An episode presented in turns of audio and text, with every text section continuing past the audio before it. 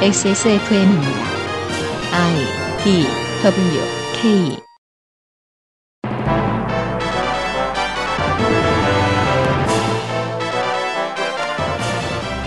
그것은 알기 싫다. 특별 기획 22 국정감사 기록실 산업통상자원중소벤처기업위원회 올해도 플랫폼 국감 재현된다. 네카쿠베야. 명품 커머스까지 플랫폼 때리기 지속. 성공한 플랫폼 기업들을 수비해주는 일에 탁월한 언론사 디디네코리아의 9월 28일 기사입니다. 정치는 플랫폼을 귀찮게 하지 말라는 어감의 제목을 단 이 기사가 나가고 18일 후 대한민국 국민은 플랫폼 기업의 부실 운영으로 인한 사상 가장 큰 인프라 마비 사태를 경험하게 되지요. 소일은 뒤 외양간을 잘 고치는 일 정치의 몫입니다.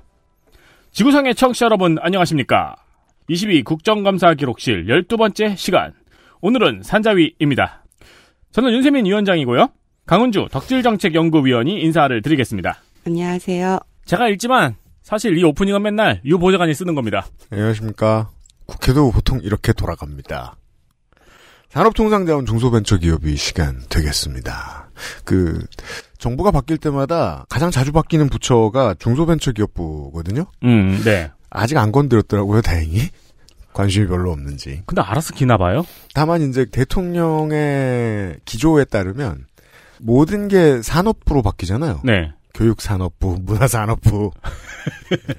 그렇다고 해도 예 중소벤처기업부는 안 바뀔 것 같습니다. 아니 근데 산업이니까요, 이건. 대통령의 기조가 아니고 좀 이따가 말씀을 드리겠지만 기재위의 기조에 따라서 그러합니다.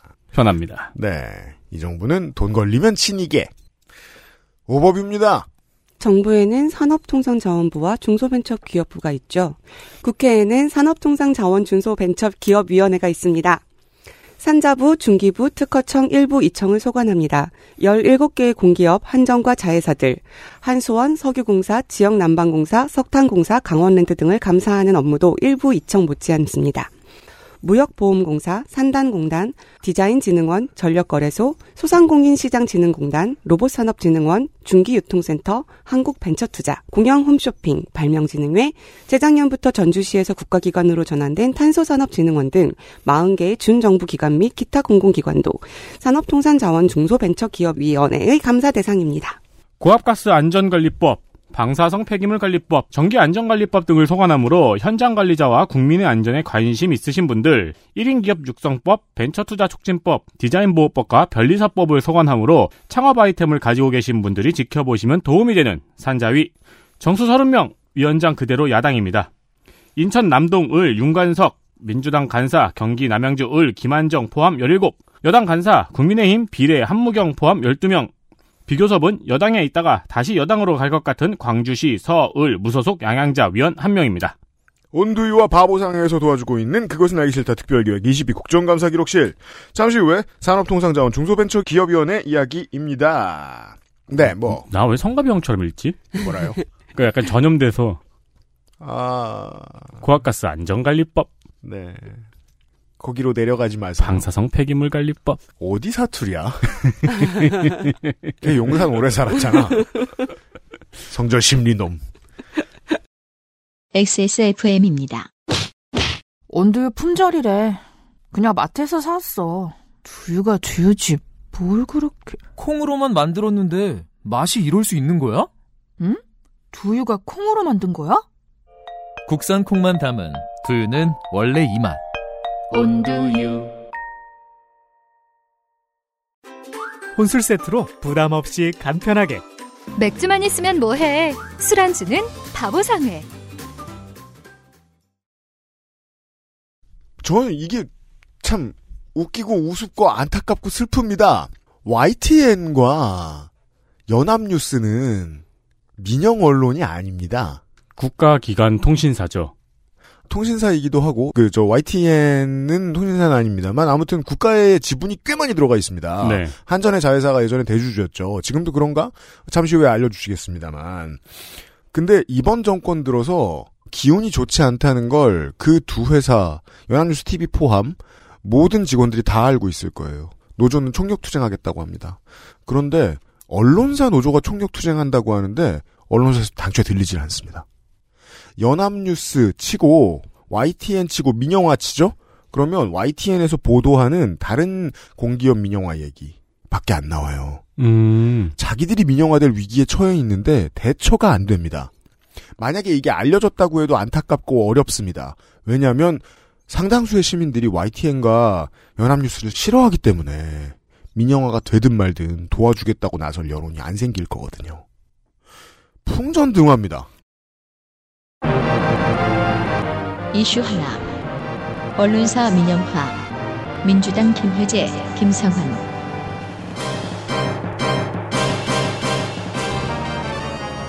한국의 CNN을 표방하고 1995년 3월 1일 개국한 YTN. 이- 케이블 TV의 역사와 완전히 함께하죠. 이 YTN 이슈가 국감의 도마 위에 올랐습니다. 개국 4개월 만에 삼풍백화점 붕괴 사고 속보를 8분 만에 타전하면서 뉴스 채널로서의 위상을 키워온 YTN. 그죠. 90년대 말부터는 케이블 TV 대중화에 가장 지대한 공헌을 끼친 채널이 된 것이 모든 이제 막 식당, 미용실, 이발소 이런 데들이 YTN 틀어놓는 게 생활화가 돼버렸죠. 90년대 말부터. 하루 종일 틀어놔야 되는 시- 입장에서 음. 호불호나 불만 사항을 제일 크게 잠재울 수 있는 채널이었으니까요. 음. 그리하여 배경이 되죠. 배경. 네. 네.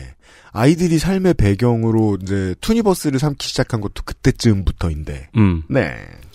개국한 이래 경영적자로 인한 문제가 계속 됐었어요. 그런데도 YTN은 사실 이제 방송 3사 EBS 뭐 이런 방송사들과 함께 방송통신위원회 인증 긴급 재난 방송사 중 하나로 지정되어 있습니다. 네.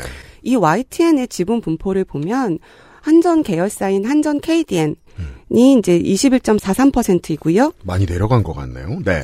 한국인삼공사 19.95%, 미래에셋 생명보험이 14.98%, 음? 한국마사회가 9.52%, 음. 우리은행이 7.4%를 보유하고 있습니다. 자, 나라 돈이라고 전혀 볼 수 없는 지분이 지금 22%가 보입니다.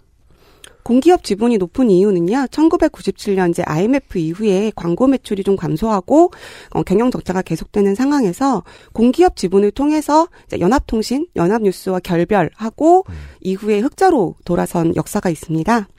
이 YTN은 2020년 이제 7월 5일 미디어 오늘 말로 공기업 YTN 지분이 민간으로 매각될 수 있다는 단독 기사가 보도된 바가 있어요. 이미 3년 전이네요. 네.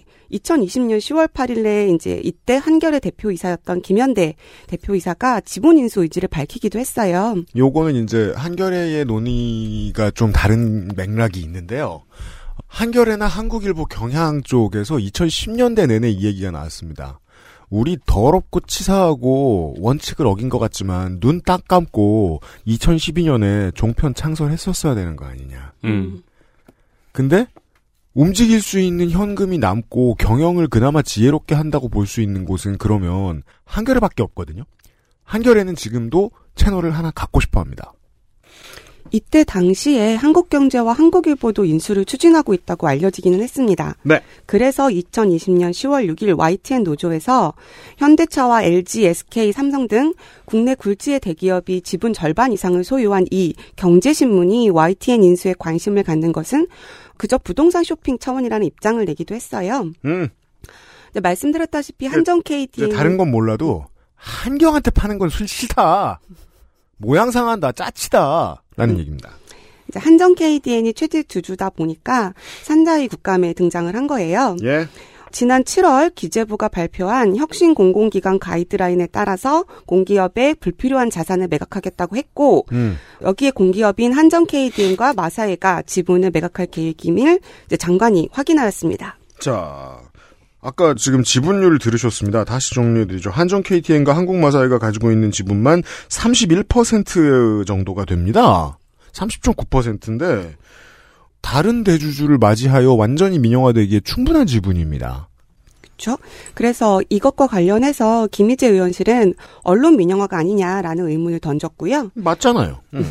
김성환 의원실은 이제 윤석열 대통령의 충암고 동기 동창인 한국경제 사장을 위한 것이 아닌가라고 의혹을 제기했습니다. 네. 와, 동창 잘 만남은 언론사를 갔네요. 그니까 그러니까 말입니다. 중암고 나온 유면상 PD에게 알려줬습니다. 오.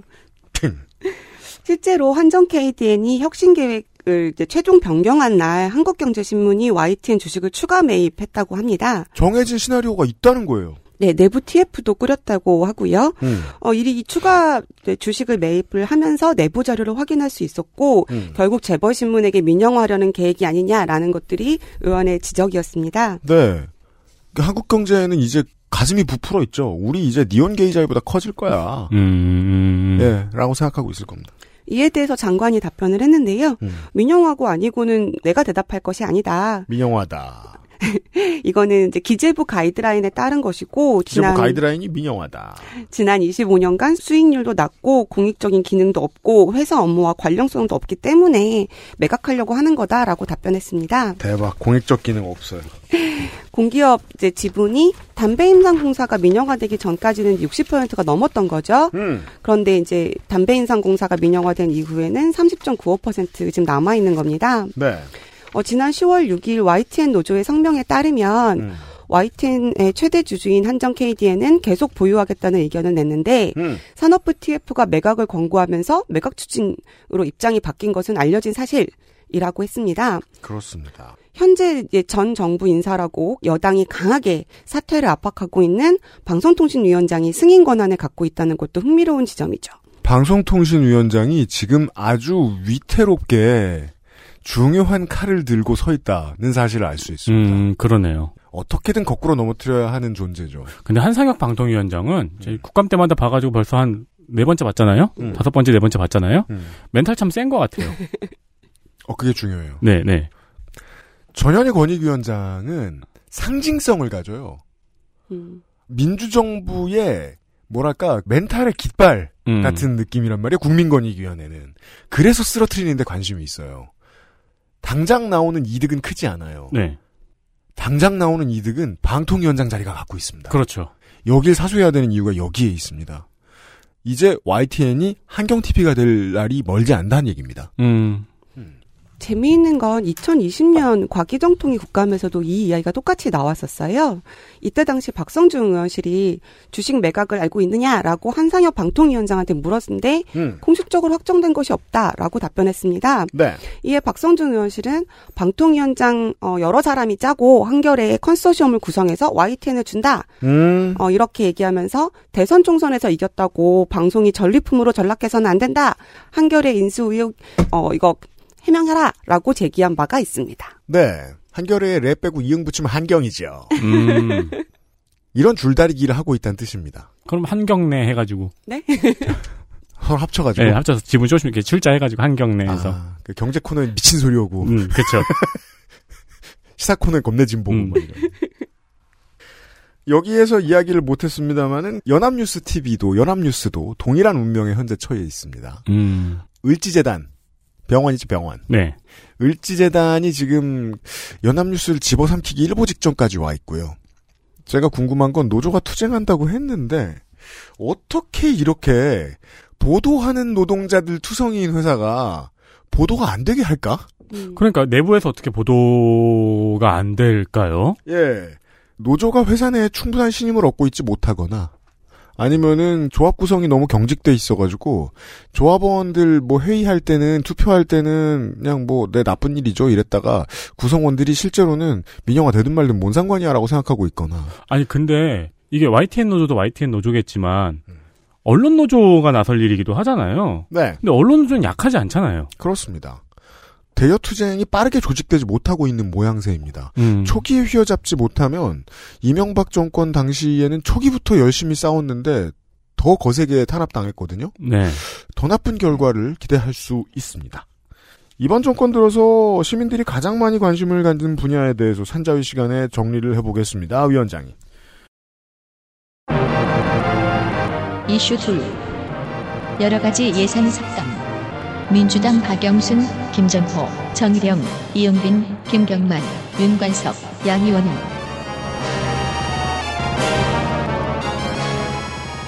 네, 이번 국감에서 반복해서 나오는 얘기들이 있어요. 음. 초반에는 감사원의 무소불위 감사, 그리고 두 번째는 윤석열 정부의 예산 삭감 이야기입니다. 예산 삭감. 모든 상임위에서 나올 수밖에 없는 이야기죠. 산자위에서 아예 특집으로 다뤄봤습니다. 산자위에 나온 윤석열 정부의 예산 삭감 시리즈입니다. 그렇습니다. 일단 스마트 공장 구축 예산 사업은 3,089억 원에서 1,057억 원으로 삭감이 됐고요. 이게 대기업을 도와주든 중견기업을 도와주든 상관이 없는 게 부담을 덜어줘서 이제 산업을 이행하게 돕는다는 게 국가의 목적인데 네. 여기 없어집니다. 그리고 사실 스마트 공장 구축 예산은 이제 공장을 위한 게 아니고 지역을 위한 예산이죠. 매우 그렇습니다. 지역 화폐 예산 전액 삭감됐습니다. 이게 앞에 사례하고 비슷하게 이야기할 수 있을 겁니다. 아마 대구 경북 지역을 중심으로 지역 카페가 다시 살아날 겁니다.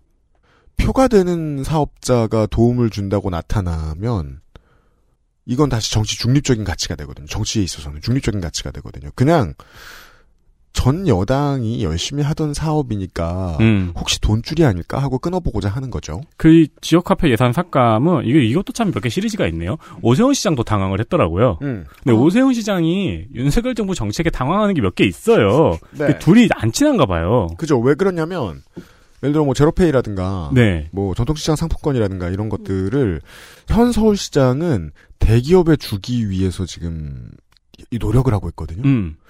근데 예산이 삭감됐어. 그럼 대기업은 안 갖고 싶죠. 그렇죠. 예. 근데 이미 가서 뭐 뭘 드시든 뭘 하든 간에 대기업에다가 얘기 다 해놨겠죠. 음, 네, 네. 아휴, 넘겨드릴 테니까 걱정 마시라고. 전에 한번 얘기한 적 있죠. 제로페이 곧 LG 계열사가 맡아서 하게 될 가능성이 있다고. 음. 예. 근데 예산이 삭감됐습니다. 음. 오세훈 시장은 슬픕니다. 그렇죠. 그 임대주택 관련 예산도 삭감돼 가지고 당황했잖아요. 네. 네, 그러면서 서울시 예산으로라도 하겠다고 막 음, 그랬잖아요. 맞아요. 네. 아직 많습니다. 탄소 중립 관련 예산도 2,409억이 삭감이 됐고요. 이럴 줄 알았고요. 신재성 에너지 R&D 예산도 319억 원이 삭감이 됐습니다. 음. 한전 발전 자회사 다섯 곳에서 신재생 에너지 투자비를 조성을 했었어요, 원래. 네. 지역 여기저기에. 음.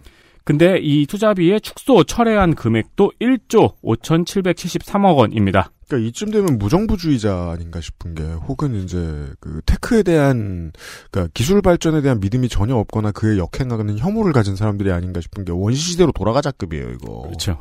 예. 이건 이제 우리 정부 너무 작고 귀여워. 네. 발달 장애인 특화 사업장 구축 사업 예산도 전액 삭감되었습니다. 아예 없애버렸다. 아예 없애버렸어요, 사업을. 네. 내일 채용 공제. 이거는 청년들한테 인기가 아주 높았던 정책이죠. 네, 이거 알아들으시는 분들만 알아들어도 됩니다. 얼마나 좋았던 건지. 저는 아쉽네요. 이걸 제가 안 한 게 아직까지 너무 한이에요. 음. 할 수 있었거든요. 음. 뭉쳐간 놈. 음. 2022년 청년 정책 시행계획 평가에서도 결과가 탁월로 나왔던 사업이고요. 음. 덕분에 근속 연수도 늘었기 때문에 기업도 돈을 대잖아요. 음. 기업도 돈을 대면서 기업의 만족도도 굉장히 높았던 정책이었습니다. 맞아요. 그러니까 중소기업, 중견기업이 부담을 덜고 사회 초년생들을 갖다 쓸 수 있다. 네. 그러니까 조금 부담만 덜해주면 예를 들어 노동시장이 노동자 입장에서 조금 힘들어졌으니까 35살을 신규 채용하나 25살을 신규 채용하나 비용이 비슷해졌어요. 음. 이건 나쁘죠. 하지만 기업 입장에서는 이건 중립적인 일입니다. 그러면 35살 채용하고 싶습니다. 그리고 사실 경험이 있으니까. 기업 부담금이 음. 청년 내일 채용 공제에서 아마 달에 17만 원인가 그랬을 거예요. 음. 네, 청년이 10만 원인가 그렇고 또 정부가 12만 원인가 뭐 이 정도였을 거예요, 아마. 근데 그 돈이죠? 거기서 뭐 10명, 100명 채용한다고 생각해 보자고요. 사주 입장에서. 예. 그러면, 어? 이 정도면 기업에서 오래 일할 사람, 젊은 사람 채용하는 것도 괜찮지 않을까? 그렇죠. 음. 세제도 봐주고, 네. 적극 고려합니다. 왜냐면 그러면. 5년 근속이 어느 정도 보장이 됐으니까요. 네, 그리고 막 사주가 내가 좋은 사람이 된 기분이야? 이런 생각이 막 들어요. 음. 음, 그렇죠. 나도 했어야 되는데. 그럼 대표님도 좋은 사람 될 수 있었는데. 맞아요. 나도 써야 되는데. 이건 올해 말에 원래 일몰 기한이에요. 네. 그러면서 내년부터는 후속 사업인 내일 체험 공제 플러스. 네, 윤석열 표 내일 채용 공제. 어떻게 되나 잠깐 소개해 주시겠습니다. 내일 체험 공제 플러스 사업이 시행될 예정입니다. 음, 왜 사각헤어 플러스나 음. 뭐뭐뭐 플러스라고 하면 좀 더 좋은 거라는 의미죠. 네, 그리고 좀 비싼 유료. 네. 왜 저희 사무실에서는 시내에 있는 더 화려한 음식점도 그 모모 플러스라고 불러요. 예를 들어 뭐 김천 플러스 이런 식으로 아, 불러요. 네. 맞아요. 원래 내일 체험 공제 예산이 2,479억 원이었어요. 음? 근데 내일 체험 공제 플러스의 예산은 164억 원입니다. 플러스인데 왜 이렇게 심각하게 마이너스입니까? 마이너스 아니에요? 17대 1로 줄었어요. 와. 그럼 피규어죠? 이거 아, 다이캐스트죠? 자동차 다이캐스트가 보통 좋은 게 18대 1. 네. 이건 이제 그런 거죠. 뭐 아이폰 15가 나왔어요. 라이폰 15 플러스가 나왔어요. 음. 플러스의 사양이 네. 아이팟 사양인 거죠. 카메라가 없어. 액정이 없고. 전화도 안 돼. 아이폰이 아니잖아. 마이너스 수준이 아니라 거의 나누기 수준인데요. 예. 네, 17대 1로 줄었습니다. 음. 그리고 원래는 중소중견기업에 6개월 이상 다닌 재직자는 다 신청할 수 있었어요. 음. 근데 이 플러스 사업은 제조업 건설업 6개월 이상 제조업 건설업으로 일단 줄었어요. 네. 그리고 연소득 3,600만 원 이하의 청년만 신청할 수 있습니다. 자, 업계를 줄여놨어요. 네. 제조업 건설업이래요. 과거에 머물러 있죠, 이 가치관이. 그렇죠. 당당히. 네. 예. 그리고 제조업 건설업에서 이게 연소득 3,600 이하잖아요. 음. 제조업 건설업에서 연소득 3,600 이하가 많을까요? 일부러 줄이기 위한 거죠. 제조업 건설업 요즘에 돈 엄청 벌죠. 네. 음. 네. 지원 규모도 만 명입니다. 음. 심지어 원래는 5년 동안 청년이 720만 원, 기업이 1,200만 원, 정부가 1,080만 원씩 통장에 넣어서 5년 동안 3천만 원을 만드는 거였어요. 그렇죠. 한 사람 입장에서는 내가 720만 원 넣으면 5년 뒤에 3천만 원이 돼서 나오는 거예요. 그렇습니다. 그러니까 청년 재형을 위한 사업이었죠. 음. 근데 플러스에서는 3년 동안 청년 600, 기업 600, 정부 600 해서 음. 1,800만 원으로 줄였습니다. 그죠. 자, 정권이 바뀌어서 청년 한 사람은 120만 원을 덜 내고 1200만 원을 덜 받게 됐습니다. 네. 청년이 내는 돈은 늘어나고 받는 돈은 줄어든 거죠. 음. 중소벤처기업에 투자하는 모태펀드 예산. 음. 모태펀드 얘기 제가 옛날에 해드린 적 있죠. 네. 5,200억 원에서 음. 3,135억 원으로 약 40% 삭감되었습니다. 네. 중기부 이렇습니다. 네. 현재 상황이. 중소벤처기업부 예산은 최근 10년 만에 처음으로 삭감이 된 겁니다. 네. 전년 대비 28%가 삭감이 됐어요. 그러니까 거의 굶겨 죽이는 수준입니다. 그래도 괜찮아요. 네. 대기업은 감세 규모가 60조거든요. 그렇습니다. 그 자리는 대기업이 채울 거예요. 이게 완성되는 스토리입니다. 확인하셨습니다. 이슈 셋 만국의 가맹점 주여 단결하라 민주당 김경만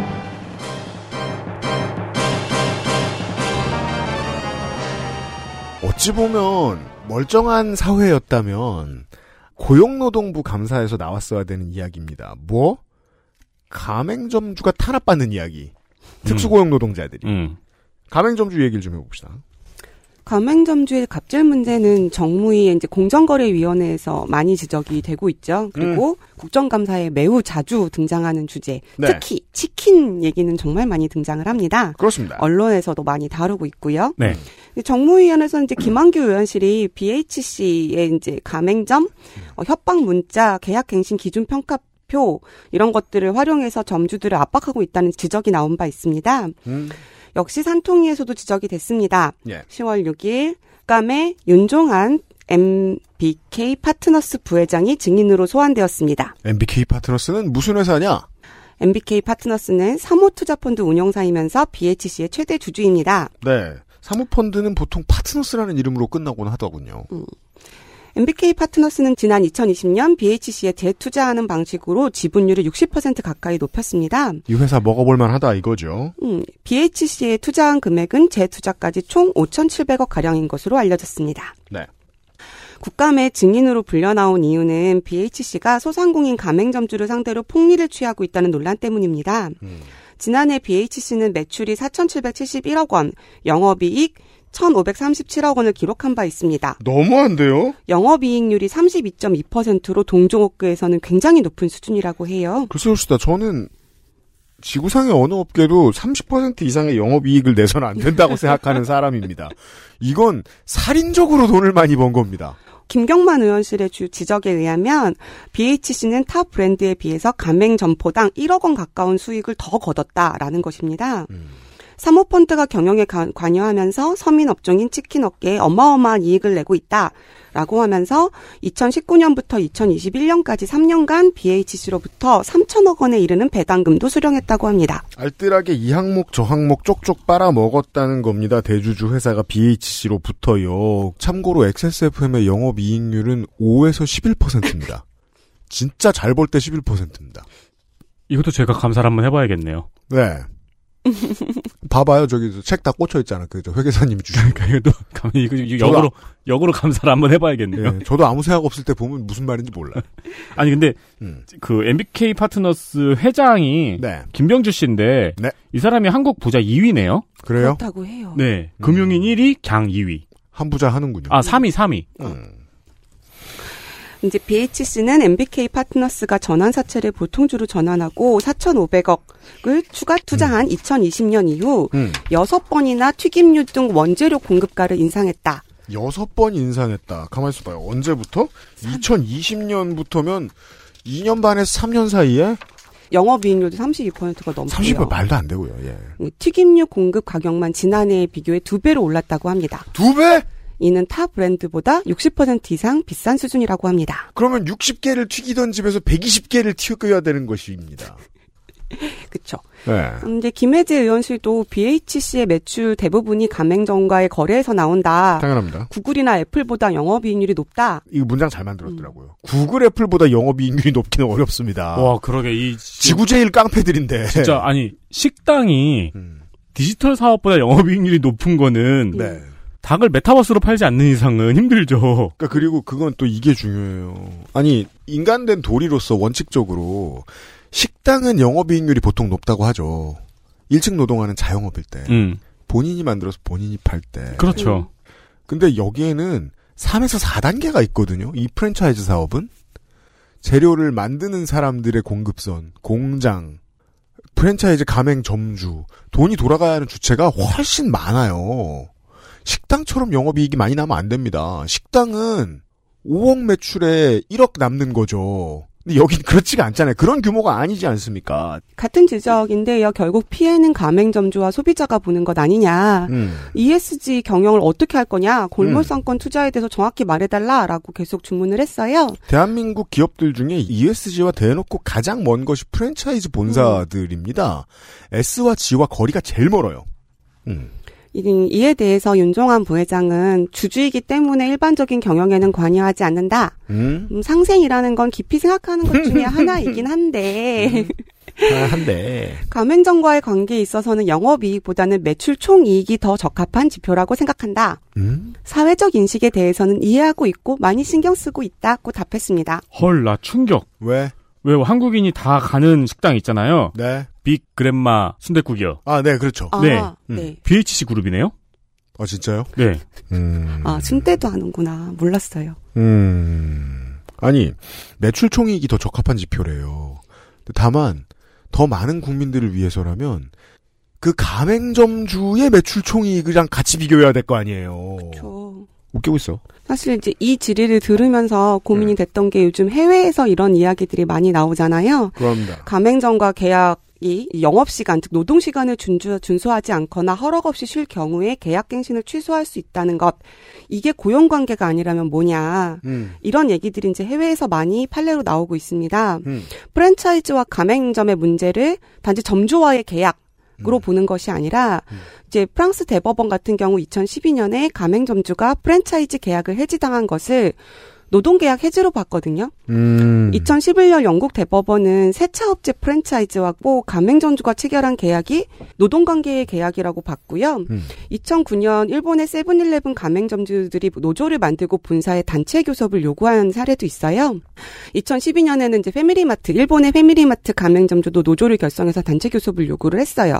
그리고 2014년에 요카야마현 이제 음. 노동위원회에서는 본사가 단체 교섭을 거부한 것은 부당 노동 행위다라고 판단한 바가 있어요. 아. 그러니까 노동일 그 규정을 할 때 자신이 스스로 가격, 판매 물건, 재료의 수급 등을 결정할 수 없는 노동이라면 이건 자영업자가 아니라 노동자다, 음. 고용관계다라는 것인지 해외에서도 다양한 논쟁이나 움직임이 존재를 하고 있는데 네. 이쯤 되면 사실은 상생이라는 이름이 아니라 한국에서도 사실은 가맹점 유니온이나 음. 단체 교섭의 움직임이 시작돼야 되는 거 아닌가라는 생각이 들었던 질이었습니다. 상생은 상호 견제가 돼야 할 수 있다고 믿습니다, 저는. 음. 그래서 설명할 방법이 없으니까 맨날 룸메이트 아니면 부부관계로 제가 자꾸 말을 하는 거예요. 견제책이 있어야 파워 밸런스가 맞다고. 음. 우리나라가 그 가맹점주 협의회, 가맹점주 연합회가 힘이 되게 없죠. 기본적으로 노조로 인정받을 수 없고 한국에서는 네. 그렇죠. 노조로 인정받을 수 없으니 법적으로 보장되는 협상력이 극히 미미합니다. 그러니까 사실 국민들에게 현수막내 걸고 호소하는 거 말고는 옛날에 미스터 피자 사태 네. 네 말고는 힘이 없는 게 가장 여실히 드러난 사태가 또 이번 SPC 사태죠. 그렇게 해서 감맹점주와 이제 사회적 합의, 뭐 이제 정치와 함께 정치권과 같이 하는 사회적 음. 합의를 하면 반드시 기사에 나오죠. 뭐 기업 팔비 틀기, 음. 음. 뭐 강제로 정치권이 프랜차이즈 회사를 팔을 비틀어서 뭐 상생 협약을 맺게 했다 이런 얘기들이 나오죠. 그 기사 못 보셨어요? 뭐요? 뭐 기업들 뭐 무슨 고 무슨 고 무슨 고 삼중고인데 국감까지 사중고 아이구야. 그 기사 있어요. 음. 그 원래 남의 팔 비틀다가 지 팔 비틀면 훨씬 아파합니다. 예. 이거 어떻게 기름값을 두 배나 올릴 수가 있어요? 자, 이런 이야기가 있습니다. 그 이렇게 해놓고도 SPC처럼 음. 무슨 오너리스크나 음. 노동 문제 같은 거 발생하면은 우리나라에서는 가맹점주는 아직까지 본사편 들잖아요. 당연하다시피 그게 한심하고 멍청한 게 아니죠. 파워의 차인 거죠. 음. 겁나 비참한 그렇죠. 인생이죠. 네. 1대1로 만나보면, 아유, 뭐, 전 뭐 나쁜 사람들 별로 없다고 그니까 생각합니다. 그러니까 다 본사욕 하죠, 사실. 그니까 말이에요. 근데 그렇게 살 때 자식이 속색이죠. 그럼 금쪽이에 나가는 거예요. 음, 갑자기요? 근데 제가 무슨 말씀을 드리는 거냐면 야 내가 이렇게 비참한 포지션에서 너 때문에 돈을 버는데 라고 말하면서 아이에게 필요 없는 기대를 넣어준다거나 음, 굳이 아이를 이해하는 대신 자기를 연민한다거나 이렇게 되잖아요. 노동시장과 자영업자 시장이 아이들의 행복하고 되게 직간적인 연결됩니다. 이 사람들의 정신건강의 평균을 낮춰요. 동네의 자영업자들이 다 이렇게 우울하면.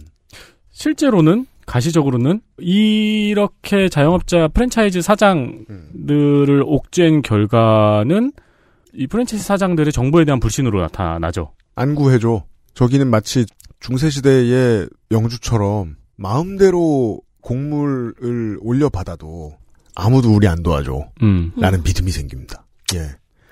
그러면- 씁쓸하네요. 저잣거리에는 정치 혐오만 난무할 것입니다. 네. 그럴 때 돈 버는 사람들이 나와서 발언을 했습니다.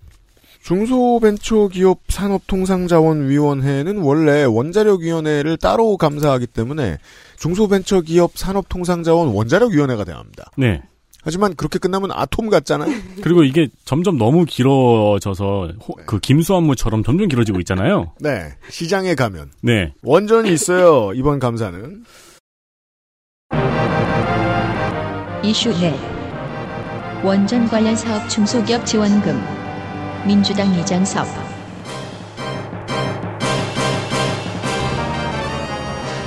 웬간 예산이 축소되었지만, 늘어난 예산들도 있어요. 늘어난 예산 보시겠습니다. 전 정부 때 그리고 이제 이번 정부에서 음.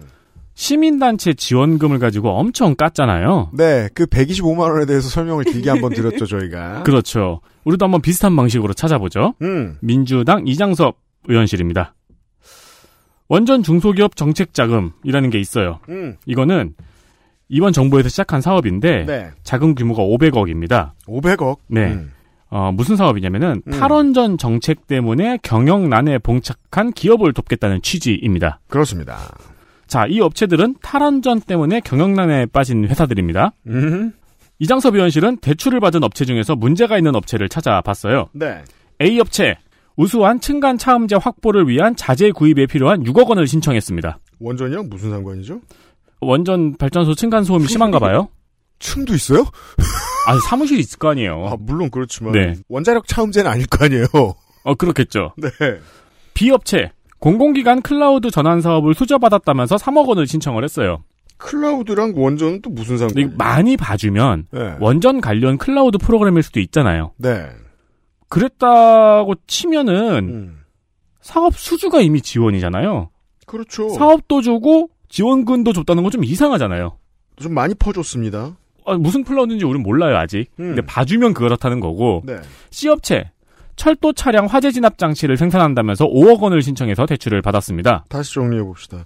원전 관련 예산이라고 늘려놨는데 실제로는 그 항목과 타이틀은 아무 관련도 없고 각 개별 정치인이나 고위 관료들이 퍼주고 싶은 어떤 기업을 마음대로 갖다 쓸 수 있는 예산 클라우드가 된 것이 아닌가. 하지만 저는 좋게 생각해주고 있어요. 그러셔야 돼요. 네, 왜냐면 철도 차량 화재 진압 장치는 이제 원전이 폭발했을 때를 네. 대비해서 철도 타고 도망가려고? 철도도 불이 붙었을 테니까 화재 진압 장치를 네. 그 외에 산업용 메타버스 개발 에이, 원전과 관련된 메타버스는 이미 폴아웃 시리즈가 있는데요. 그럼요. 그리고 흡연부스와 분리수거함 생산 뭐지? 담배에서 방사능이 소량 나오죠. 뭐지? 항공 및 방산 부품 생산 네. 이거는 핵폭탄을 실어나를 용도로밖에 상상이 안 돼요. 왜냐면 그렇죠. 항공 및 방산이잖아요. 그렇죠. B52. 예. 문서 세단기 수출도 있는데 문서를 원자력의 힘으로 세단하나 봐요. 아톰이 찢어주는 거예요. 요그 세단 세단 능력이 확실하겠죠. 예. 왜냐면 제가 피폭된 문서를 별로 본 적이 없어서 잘 그- 모르겠어요. 그러니까요. 네. 함정용 화재 감시 시스템 네. 이면은 핵잠이죠. 한국에 없는 다 거예요? 관련이 있구만! 그건 수출하나 봐요. 저는 이게 정신이 없어고 함정도 처음에는 이렇게 아이쿠야 빠지는 함정인 줄 알았어요. 왜냐면 여기 함정이 너무 많아요. 그러니까요. 음. 서버 보안 제품 개발도 있는데 네. 재난 상황에도 서버의 보안은 중요하죠. 아, 우리, 네, 우리가 카카오 사태로 알았죠. 네. 수도 개질 사업이라고 있어요 또 네. 근데 이거는 의원실에서 오타를 냈어요. 음. 수도 개질 사업이 원전과 무관한 사업을 예시로 의원실에서 넣었는데요. 네. 어, 이게 오타 났는데 원래는 수소 개질 사업이고 이거는 원전 관련 산업이 맞아요. 네, 그 이장섭 의원실 보좌관님 확인하시고요. 이걸 또 내가 찾아봐야 되잖아. 제가 장담할 수 있습니다. 그 보좌관은 그게 뭐죠? 라고 물어볼 가능성이 한 80%될 겁니다. 그러니까 공부할 시간이 없는 것들이 너무 많잖아요. 보좌관의 수가 너무 적으니까. 음.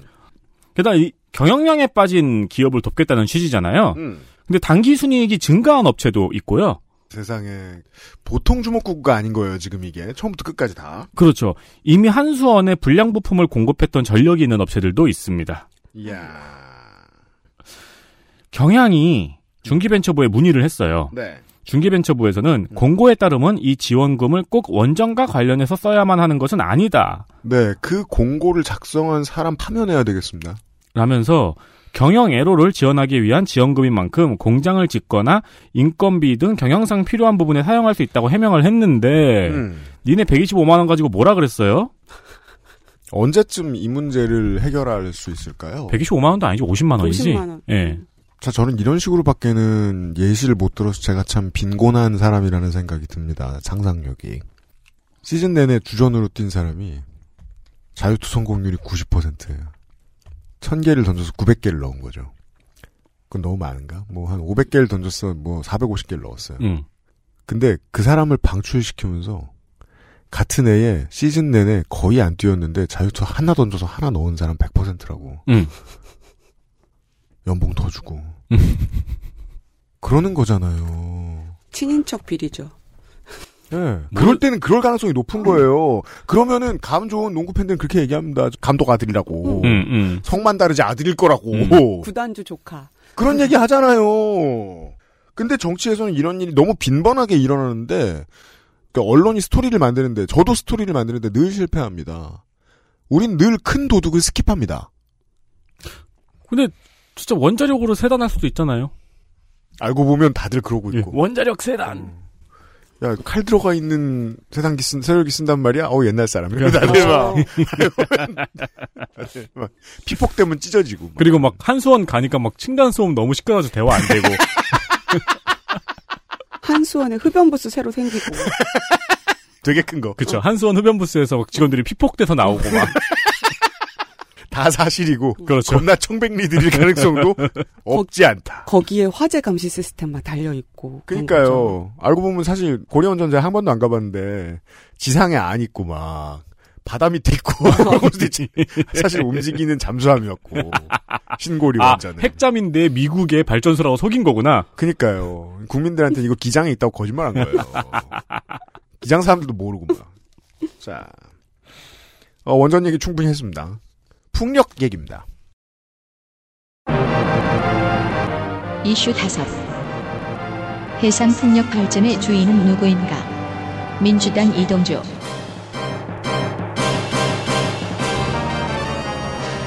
해상풍력도 발전 사업이라 발전 사업 인허가 절차를 받아야 합니다. 음. 이 과정에서 프리미엄 웃돈을 붙여서 사고 파는 문제가 있다는 것이 지적되었습니다. 네. 해상풍력 발전 사업의 인허가 과정을 보면요. 중복사업 방지를 위해서 고시에 따라서 이제 개측키 설치 허가를 먼저 받은 사람에게 어, 사업자에게 우선권을 줍니다. 가- 개측기 설치 허가를 받으러 먼저 뛰어다녀야 되겠네요. 개측기는 이제 바람 정보 데이터를 측정을 하는 거죠. 아, 그러니까 그 지역의 바람이 해상 풍력에 적정한지를 먼저 그렇죠. 체크한 사람. 여기서 발전량이 얼마나 될 수 있을 건지에 대한 데이터를 확보한 자가 우선권에 간섭하는 거죠. 어, 그럼 막 회사 사장들이 바람개비 들고 막 돌아다니겠네요. 그렇죠. 지금 뭘 위해서? 바람개비를 들고 다니는 게 아니라 음. 설치를 합니다. 네. 음. 이제 개측기를 최초 설치한 업체는 해상 반경 5km 이내의 영역에 최대 5년의 우선권을 주는 제도가 2018년에 도입되었습니다. 음.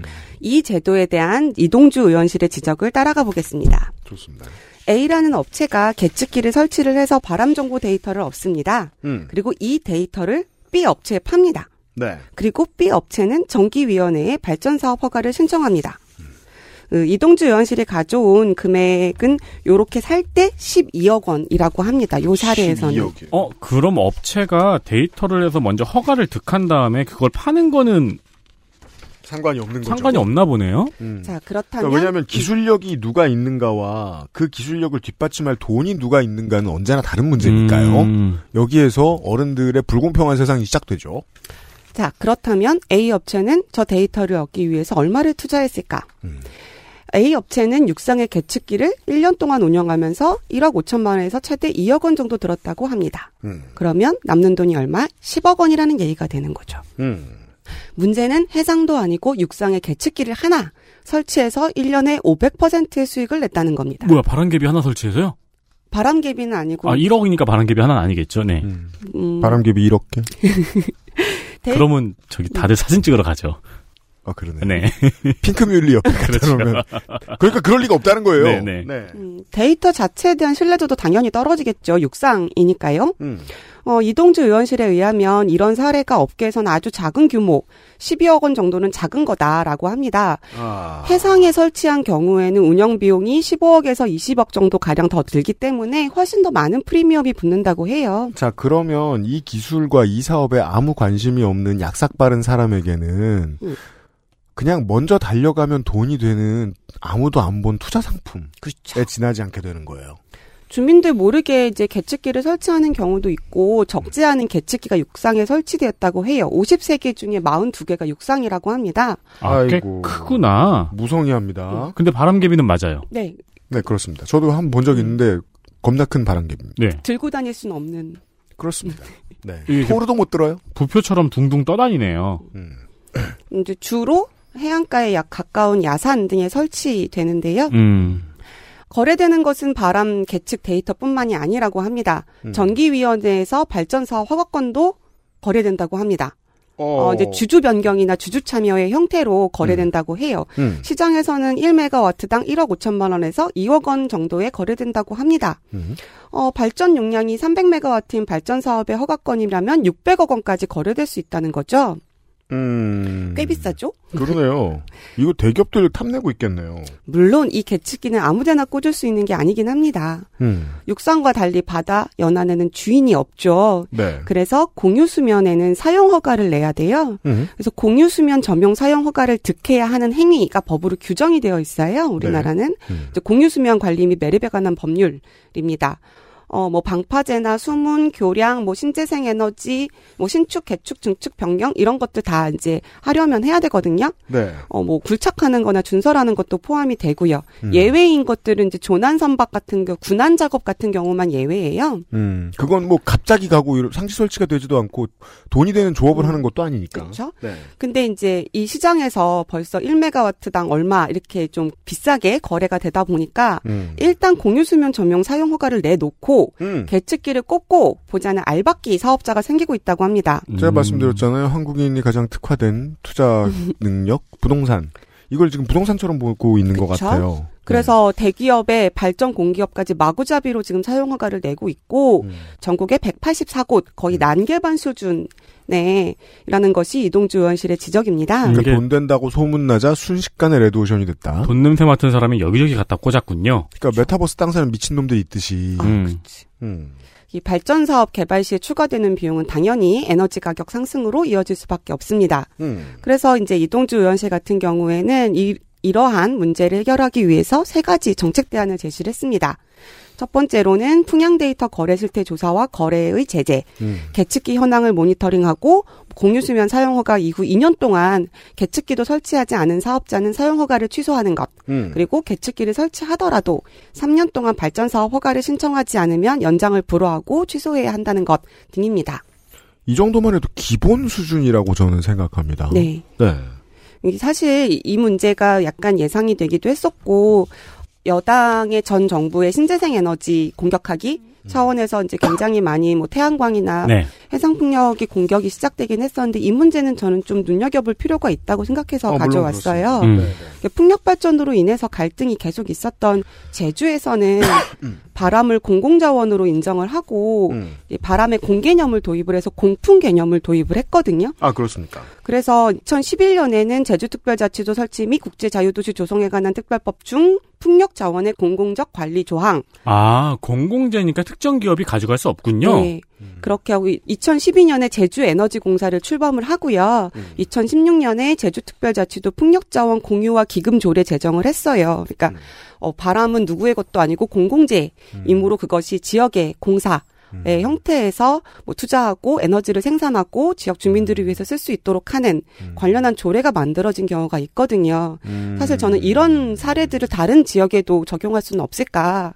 단지 이제 기업들이 알바끼식으로 가는 게 아니라 뭐 지역 에너지 공사 이렇게 해서 재생 가능 에너지에 투자를 하고 확대하는 방향으로 갈 수는 없는 것일까. 음. 그 바람은 누구의 것인가. 이런 고민이 들어서 가져왔습니다. 이제 태양열 에너지를 활용하기 위해서 기업들도 많이 들어왔고 펀드들도 많이 들어와 있어요. 네. 관련 사업이 늘어나고 있는데 여기에도 그 생산 원가보다 돈을 국가가 좀 더 많이 쓴다고 보이긴 하는데 다른 사업에 대한 설명입니다. 다만 생산 원가보다 현재는 돈을 좀 많이 쓰긴 해야 됩니다. 그래야 누가 생산하고 싶어서 음. 태양광 패널을 깔죠. 그럼에도 불구하고 그 원칙은 지켜져요. 태양광 패널에서 생산하고 있는 그 태양열 에너지에 대한 가격만 매기겠다는 거예요. 그러면 떼돈으로 돌아오지 않아요. 음.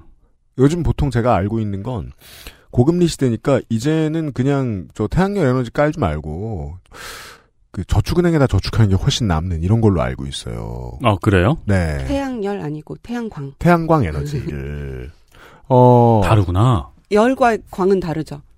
제가 말, 말했죠 그 분야의 전문가라고. 어, 다르구나. 네, 전문가는 꼭 잘 걷고 있는데 다리를 걸고 넘어지죠. 네. 네. 어이쿠. 제가 틀렸습니다. 그 원칙 한 가지가 지켜지고 있는 거예요. 생산하는 에너지에만 가격을 막 매기겠다. 음. 이 사례를 소개해드리는 이유가 그겁니다. 거기에만 매겨지는 게 아니에요. 음. 그렇죠. 갑자기 영주놀이를 해요. 음, 음. 주공놀이를 해요. 땅 여기 빈 땅 먹었다? 이러면서. 이거 다 내가 먹을 거야. 그런 네. 방식에. 그러니까 전 정부의 실책이라면 실책이 맞고 음. 아니면은 이제 사업 확대를 위해 사실 이제 사업 확대를 위해서 어느 정도 규제를 풀었다가 확대가 좀 되면 이제 조일 순서가 된 것도 맞고 네. 디버깅을 해야겠는데 네. 현 정권은 이게 마음에 들 것 같다는 생각도 듭니다. 그렇고요. 이상한 얘기네요. 이거 뭐예요? 이슈 여섯 천재들의 나라 국민의힘 이인선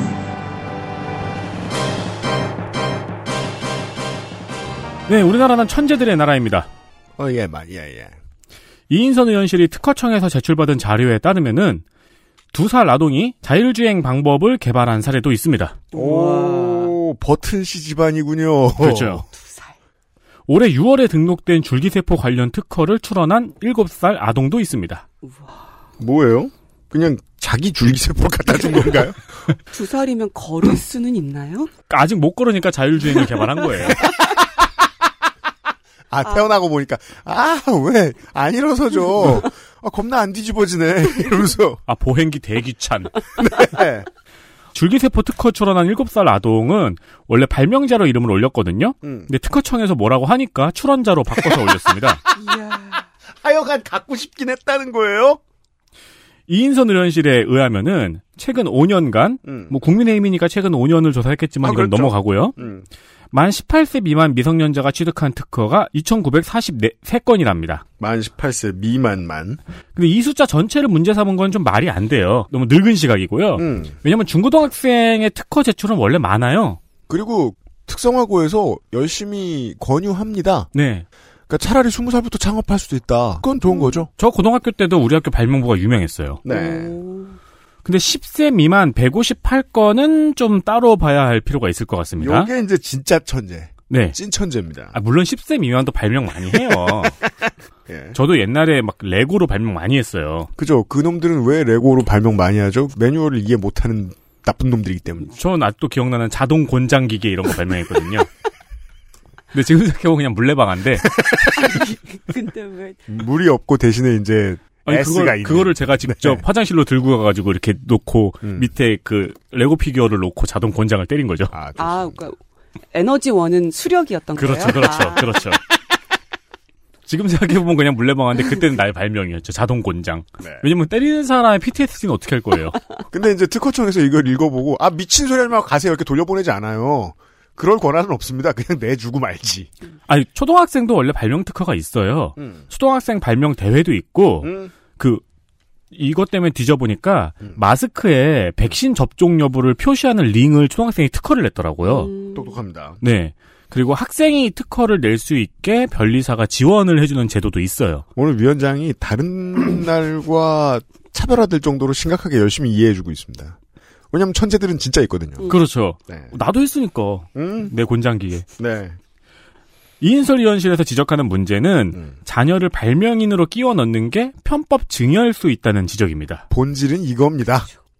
자녀를 특허 출원인으로 등록해두고 부모 회사에서 자녀한테 사용료를 주게 할 수 있다는 거죠. 그렇죠. 그리고 당분간은 부모가 관리하다가 나중에 넘겨줄 수도 있는 거고요. 그 사실 그 부모가 발명한 것도 아니고 회사 직원이 발명한 걸 수도 있다는 겁니다. 아, 음악하는 사람 입장에선 그런 걸 잘 압니다. 아니, 작사를 다 같은 사람이었어? 사장님. 어, 그렇죠. 그런 거예요. 음, 네. 더 나아가서는 자기 자식이 작사한 걸로 쳐주는 사람들도 덜어 있는 걸로 알고 있습니다. 이게 이인선 의원실에서 이거를 문제 삼으면서 왜 이 예시를 안 들었는지 모르겠는데 한국에서 가장 유명한 사례가 귀뚜라미 그룹이 받았던 의혹입니다. 귀뚜라미의 최진민 회장이 네. 공학 박사로 보일러 관련 특허를 많이 갖고 있긴 해요. 음. 근데 보통은 법인이 갖고 있을 특허까지 너무 많이 갖고 있어요. 음. 사업에 이용되는 전체 특허가 500개가 넘거든요. 그중 80% 이상을 회장 일가가 갖고 있어요. 그리고 자식들도 같이 갖고 있습니다. 그러면은 사용료를 회장 일가한테 줘야 되는 거죠. 그렇겠네요.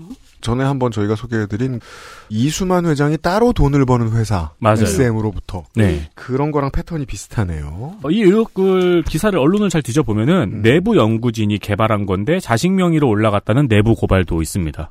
특허청에서는 2020년부터 발명자가 미취학 아동일 경우에 특이사항에 별도로 표시하고 발명자 면담 과정을 선택사항으로 추가하는 등의 지침을 마련했고요. 그리고 지난해 12월에는 법을 개정해서 진정한 발명자가 아니라는 의심이 들면 보정명령이나 거절할 수 있는 근거를 마련했다고 합니다. 그러게요. 왜냐면, 하 거절하는 게 맞지, 걷다 대고 승인해주고 고발하는 건 좀 이상하니까요. 음, 네. 예. 전 그게 더 신날 거라고 생각은 합니다만. 이인실 특화청장이 이인선 의원이랑 이름이 비슷해가지고 음. 제가 오타인 줄 알았는데 그니까요, 저 다시 찾아봤는데, 호텔 리언가? 하면서. 이인실 네 이인선은 배고 그렇죠.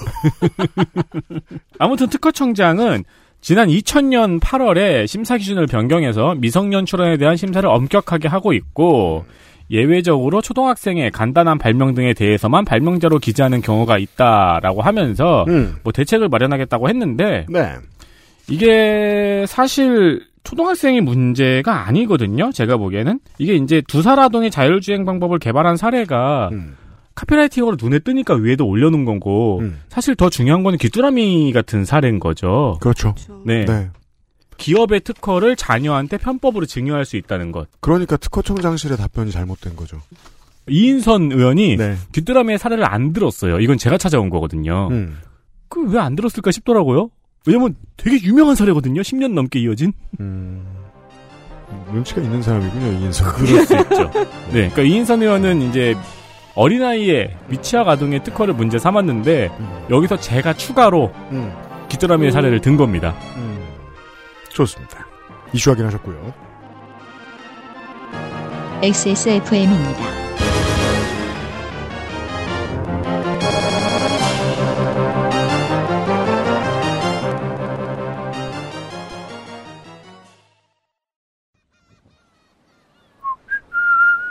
여기가 천국이구만. 바닷소리 좋고. 아, 시원하다. 어디? 음, 맛 좋다. 여보, 지금 거실에서 뭐해? 신선한 남해바다의 맛. 맥주만 있으면 뭐해? 술안주는 바보상회. 콩 전부를 담아서 두유는 원래 이 맛. 온두유 아, 장면 짧게 두 개만 확인하겠습니다. 장면 하나. 삼중 수소야 광식의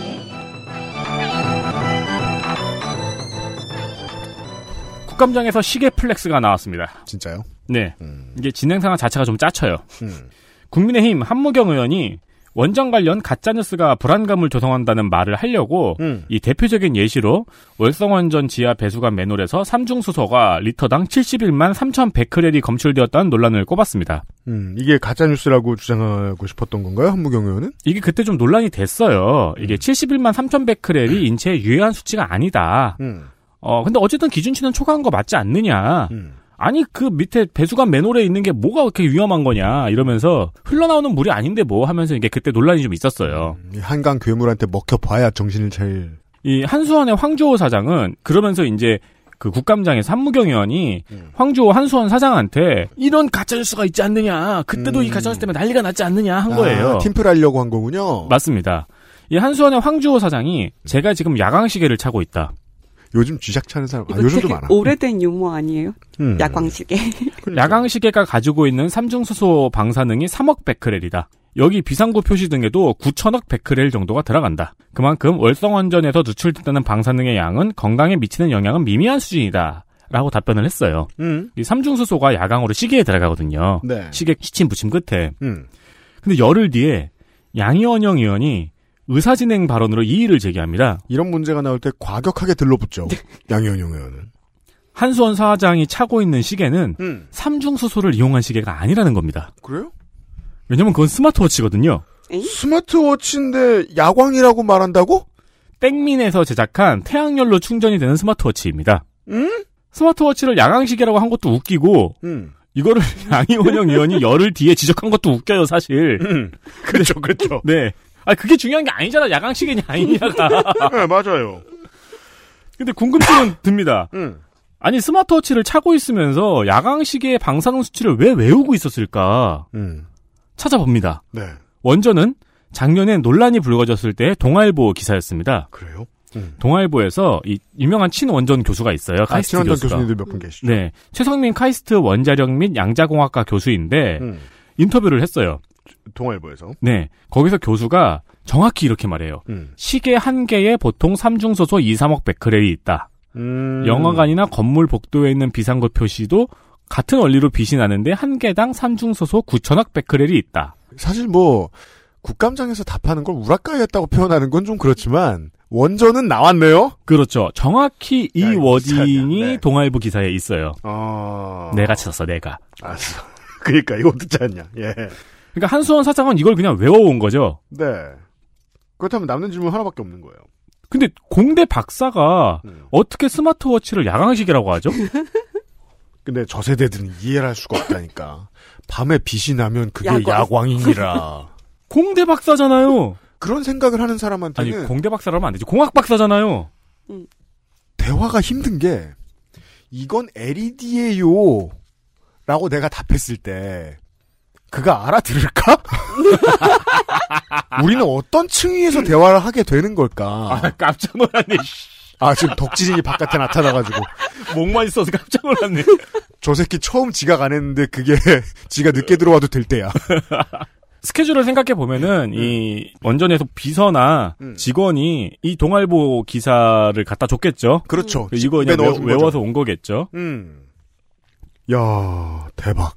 물론 뭐 그러면 양희원영 의원은 이걸 왜 열흘 동안 생각해 보니 못 참겠어서 지적을 해야겠다고 생각했는지도 의문입니다만 그 미스테리는 좀 자금으로. 그래 되게 묘해요. 이 땡, 땡민의 이 스마트워치가 음. 주류 스마트워치가 아니거든요. 그러게요. 네, 이게 예, 저도 자주 보는 물건은 아닙니다. 그렇죠, 그렇죠. 네. 이, 이 회사는 스마트워치 회사가 아니고 GPS 회사, 원래 군용 GPS 회사인데 음. 이게 태양열로 충전되는 스마트워치가 이게 주류가 아니에요. 음. 근데 원전 사장이 음. 신재생 에너지로 전력을 공급하는 스마트워치를 차고 있는 것도 근데 그게 야광인 줄 알아. 그러니까 예를 들어 이제 아니 저도 스마트워치를 차고 있으니까 볼트 색깔로 이제 폰트를 바꿀 수 있잖아요. 그리고 야광색이야 하면 흡족해할 수 있겠죠. 제 세대가 쓰는 어휘니까. 그러니까 여러모로 생각해볼 만한 예쁜 그림입니다. 이거. 네. 예. 음미해 보실 필요가 있겠습니다. 자, 두 번째로는요. 장면 둘 국회의원의 일과 이 국정감사 원고 쓰는 게 얼마나 힘든지 음. 국감 자료를 분석하다가 음. 발견한 일정입니다. 국회의원은 너무 바쁩니다. 네. 한 국회의원의 블로그에서 그가 얼마나 바쁜지를 한번 살펴보았습니다. 볼까요? 이번 장면은 한 국회의원의 한 달입니다. 아, 그래요? 한 달 일정이에요? 네. 국민의힘 비례 노용호 의원인데요. 이영 장관의 사태로 올해 5월에 비례대표직을 승계받았습니다. 네. 그리고 춘천, 철원, 화천, 양구 지역구를 갈고 닦고 있는 모양이에요. 맞습니다. 그래서 특히 바쁩니다. 활발한 그의 블로그를 통해서 국감이 시작된 이후에 일정만 보면은 음. 이 원래 제가 날짜별로 정리를 했거든요. 네. 근데 하다 보니까 당일 업로드가 아닌 것도 있더라고요. 어, 어. 실제 행사 날짜를 제가 검색해서 다 찾아봤거든요. 그래서 일단 그냥 보이는 대로 정리를 해봤습니다. 음. 일단 국감을 해요. 네. 10월 초에. 그런 다음에 다음 날인 것 같은데 춘천 술 페스타에 참석을 합니다. 춘천 술 페스타. 네. 뭐 한두 잔씩 시음했겠죠. 그리고 천하제일 강원 사대부고 총돈문 한마당 잔치에 참석을 해요. 네. 근데 본인이 여길 나온 건 아니고 음. 아들이 여기 졸업생이더라고요. 중요하죠. 아. 다음엔 태계동 무릉마을 축제에 참석을 하고 또 송화초 총동문 체육대회에 참석을 합니다. 하지만 송화초 졸업생은 아닙니다. 그러네요. 현북초 나왔네요. 그다음에 국감을 또 해요. 아 그렇죠. 열심히 하다가 음. 또 충청구 총동문회에 참석을 합니다. 춘천고, 충청고 아 춘천고 춘천고, 춘고, 네. 춘고. 예. 여기도 졸업을 하지 않았습니다. 그러네요. 그런 다음에 소양강댐 영너머길 걷기 대회에 참석을 해요. 걸었는지는 모르겠는데 사진을 보니까 막걸리를 거절하긴 어려워 보여요. 꼭 막걸리 마실 때 사진 찍어주더라고요. 그, 보면, 네. 막걸리를 뒤지고 있는 어르신과 인사를 하는데 그 다음 장면은 한국인은 다 알고 있잖아요. 어, 뭐, 물론 그렇습니다. 그 다음에는 제춘 양구 체육대회에 참가를 해요. 음. 양양 출신이긴 합니다만 체육대회는 좋은 거니까요. 그 자기의 옆과 유관한, 즉 자기와 무관한 걸 많이 돌아다녀야 됩니다. 그러는 사이에 국민의힘에서 뽑는 국감 1일 우수 의원으로 선정이 됩니다. 진짜요? 안 했는데? 여기까지만 보면. 네. 당에서 이걸 매일 뽑더라고요. 음. 음, 국감을 같이 지켜본 입장에서는 동의하기 어려운 명단입니다. 지금 그 명단을 보고 있는데 권성동, 김기현, 장재원, 박덕흠 지성호. 수사 대상 아니야 이거? 윤리위 아니에요 혹시? 제목 잘못 넣었네 이거. 그 다음 고향사랑 기부제 홍보 세미나에 참석을 한 다음에 음. 춘천 속초 고속화 철도 착공식에 갑니다. 네. 이게 국감 중에 일정이에요 지금. 음. 그리고 또 국감을 해요. 음. 동네 면민 화합 한마당 잔치에 참석을 해요. 강남동 페스티벌에 참석을 해요. 네. 석사동 석사천 놀이에 참석을 합니다. 셋 다 춘천에 있는 행정구역이지만 인류는 한 가족이니까요. 소양강 배드민턴 대회도 참석을 해요. 음. 이게 배드민턴은 안 친 것 같은 게 네. 근데 이게 진짜 어려운 스케줄인 게 그다음에 조선일보 주최 춘천 마라톤에도 참석을 하거든요. 10km 코스에 참석을 했는데 1시간 12분 기록은 음. 평소에 체력 관리를 전혀 안 한 기록입니다. 1시간 12분? 저도 체력 관리를 전혀 안 하고 뛰어봤거든요. 아, 그래요? 네. 음, 1시간 7분인가 나왔어요. 그런 거군요. 네. 그러는 사이에 국감은 끝나고 네. 재빨리 강원 발전 의원 한마음 대제전에 참석을 합니다. 음. 그리고 다음날 박정희 서거 43주기를 맞아서 현충원에 찾아가서 숭고한 마음으로 10월을 마칩니다. 음. 순서대로는 아닐 수도 있는데 국감 중에 국회의원 일정이 얼마나 바쁜가를 한번 돌아봤습니다. 네. 원래 다른 의원들도 국감 중에 이렇게 다 참석을 하나요? 합니다. 음. 아 다요? 하죠. 아, 대단하네요. 가급적하죠. 특히 그리고- 지역구 의원들은. 이제 그리고 그 국감이 기간이 가을이 깊어지는 때입니다. 잔치의 행사가- 페스티벌의 해죠. 행사가 많아요. 네. 지역 축제 한 절반 정도가 이때 몰려 있고요.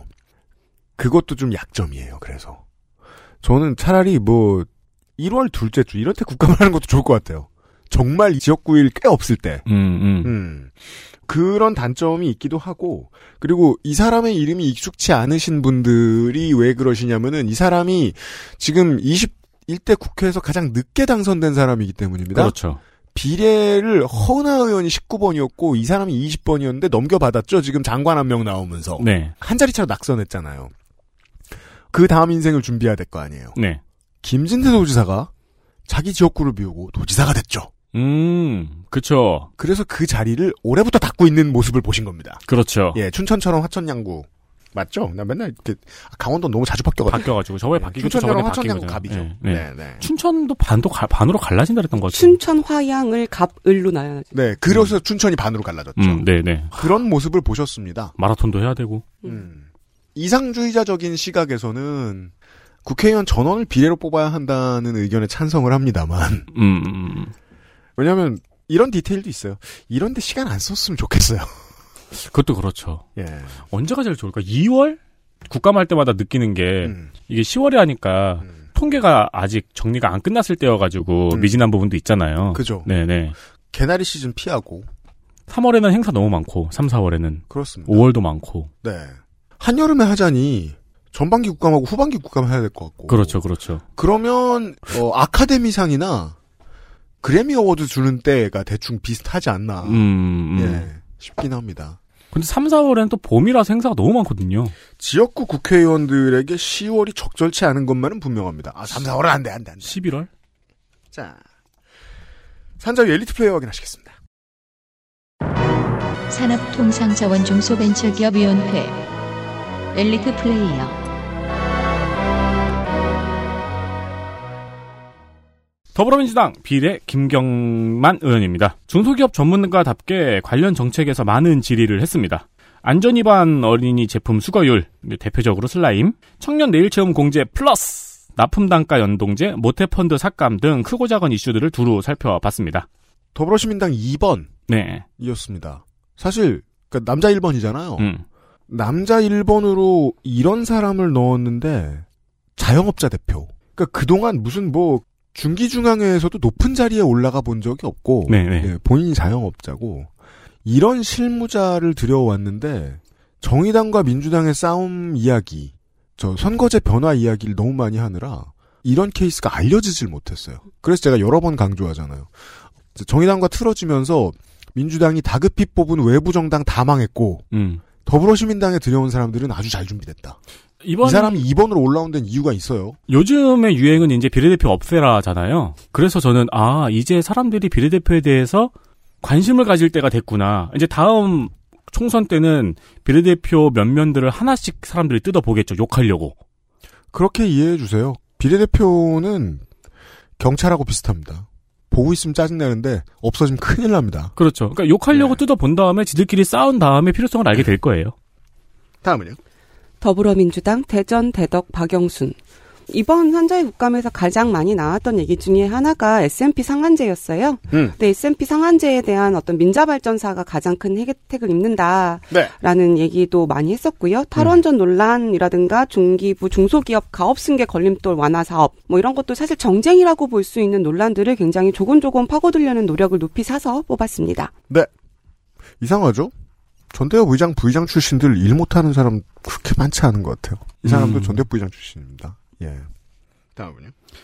더불어민주당 충북 청주 서원 이장섭 의원입니다. 음. 소상공인 환경 분야에서 많은 활약을 했습니다. 전통시장 화재공제 가입률이 낮다는 지적은 매년 나오는데 고쳐지질 않네요. 충북 어디더라? 음. 제천인가요? 서- 아, 청주죠. 청주 서원. 청주, 네. 청주, 청주. 네네네. 이시종 노영민의 최측근. 음. 으로 알려져 있는 사람이죠. 저도 사실 이 사람에 대해 잘 몰랐는데 이번에 저도 처음 좀 알게 됐습니다. 다음은요. 더불어민주당 전북 군산 신영대 음. IRA와 유사한 EU의 대응에 사전에 준비해야 한다. 뭐 음. 이런 질의도 있었고요. FTA 이후 미국과 한국 사이의 반덤핑 과세 비대칭 문제 등 구석구석 예리하게 잘 찌르는 능력이 있어서 뽑았습니다. 네, 이 사람도 배선대덕 박영순 의원처럼 전대협 부의장입니다. 지금까지 못한 거 별로 안 보입니다. 네. 아, 아쉽습니다. 왜요? 이번에 국힘 쿼터가 없어서 아 음. 그러네요. 개인적으로 아쉽습니다. 뽑기 어렵습니다. 더불어민주당 경남 김해을 김정호 의원입니다. 음. 에너지 분야 그리고 정부에서 예산을 삭감한 분야를 집중적으로 연구를 했습니다. 네. 그러다 보니까 발생한 문제보다는 예산안을 들여다보고 향후 발생할 문제를 주로 지적을 했습니다. 네. 처음에 당선될 때 이제 참여정부 비서관 출신인데 음, 노무현 대통령이 퇴임한 다음에도 계속 같이 따라가서 거기 계속 있었고 음, 노무현 대통령이 돌아가신 다음에도 거기서 그냥 농사지었단 말이에요. 되게 오랫동안. 네, 그래서 저는 당선되고 나서 그냥 정쟁만 할 줄 알았는데 아예 정반대입니다. 음, 의외예요. 네. 김종우 의원 캐릭터 상당히 의외입니다. 제가 잘못 예측했습니다.